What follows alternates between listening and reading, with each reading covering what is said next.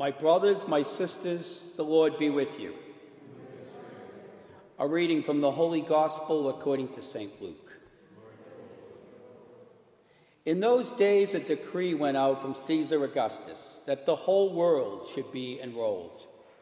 This was the first enrollment when Quirinius was governor of Syria. So all went out to be enrolled, each to his own town.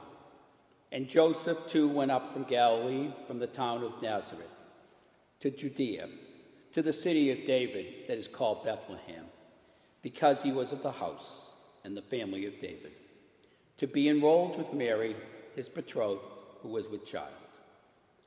While they were there, the time came for her to have her child, and she gave birth to her firstborn son. She wrapped him in swaddling clothes and laid him in a manger because there was no room for them in the inn. Now there were shepherds in that region living in the fields and keeping the night watch over their flock.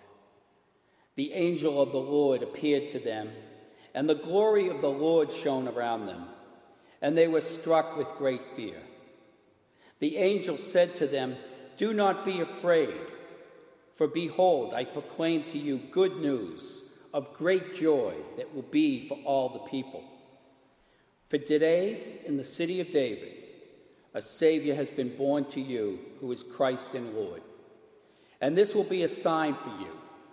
You will find an infant wrapped in swaddling clothes and lying in a manger. And suddenly there was a multitude of the heavenly host with the angel, praising God and saying, Glory to God in the highest, and on earth peace to those on whom his favor rests. The Gospel of the Lord.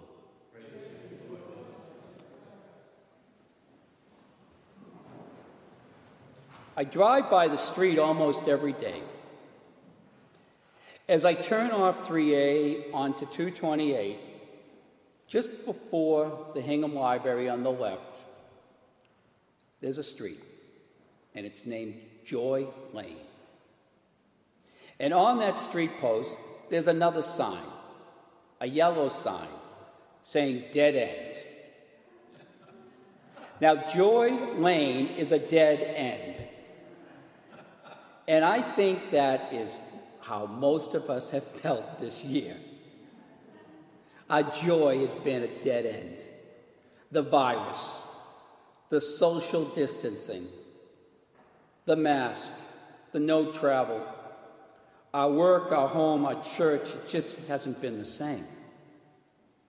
And even with the vaccine, it seems that the end of the pandemic may just be the beginning.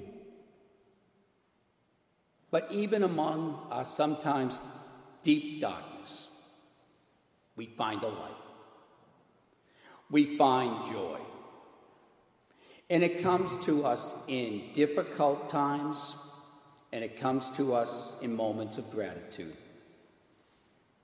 We know when joy comes, and it often comes unexpectedly. You see, joy is different than happiness. Joy is a gift, not something we earn or strive for, it's a gift. The theologian and writer Frederick Bradshaw, in his book Wishful Thinking, Here's how he puts it He says, God calls you to a place where your deep gladness and the world's deep hunger meet. In other words, our world has a deep hunger and seeks gladness, but it also seeks deep joy and it has a hunger for God. When we sing joy to the world, the Lord has come, that's not a song of just happiness or merriment merriness. We express elated joy that God's gift of Jesus, the love of God that's beyond our human understanding, but it's a joy that's possible because God is with us. Emmanuel. It means no matter what hits us, no matter what gets in the way, no matter what darkness we have in our lives, Jesus makes it possible for joy to break through. Jesus makes it possible for joy to break through. For me, it's come in a few ways. I'm the oldest of nine kids. And every year we've gathered this, exactly the Saturday before Christmas. All of my siblings and their spouses and our 22 nieces and nephews, we gather together. And this year, we had to do something different. My wife and my son Joe pulled together many pictures of our family. Some were new, some were old, and they designed a family calendar. And those pictures, in a way, remind us sadly of what we've lost, of the people that have gone. But at the same time, that sadness is memories of indescribable and great joy. And when we look through that calendar, we just had such joy that we had this family in our past and in our future. So, what Kathy and I did is that Saturday, last Saturday, we shocked my family because we showed up unexpectedly with surprise visits to deliver him that calendar. So we started in Scituate, went to Dorchester, North Reading, Shrewsbury, Walpole, Duxbury, and we ended in Weymouth. We were able to do it all in one day. And then we ended with a Zoom call where everyone went on it at 7 o'clock. We barely made it back to Scituate. Uh, 32 of us. And of course, the four dogs. We planned for an hour, but we went into overtime. Joy broke through. The past few years, I've spoken about this joy sign that has kind of eluded me. You see, right at Halloween down at Lowe's in Weymouth, there was the past three years, there's been this big six foot, three letters, J O Y, gold and lighted. Big price tag three years ago, it was $1,200. And then right before Christmas, it got marked down to $800. I still didn't buy it. The next year it came back, it was right out there, but it was 600 bucks. Still didn't, I still didn't bite with it. But then last year, it was nowhere to be found. It was replaced by a silver bell, six foot silver bell. But there was a small version of it, and it was available the week before Christmas, so I bought it. And I had it in my front yard. So this year, I, I pulled it out again, I plugged it up, plugged it in, and all the lights blew. The plug turned black. And after this year, what should, should I be surprised that that happened? You know? But I wasn't going to give up on joy this year. So I rewired the sign. And now it's bright, brighter than ever. I put a little LED lights, and there it is, right at the right at the same. Now it comes back with me to go in the front lawn, Father. It's not staying here. A friend of mine, now actually, Father, you don't know this, but when you called me the other night, I was doing this part of the homily because a friend of mine emailed me and said, go to Valley Path in Marshfield. Now, as, far, as I'm driving, driving around, if you know this, Marshfield in Norwell, they don't have streetlights. It's dark. And Father calls, and I, I mean, I, when, I, when, you, when Father calls, you take the call. But I so I pulled over, and we, we had a talk. But then I pulled around, and this email said to me, "Go to um, Valley Path in Marshfield."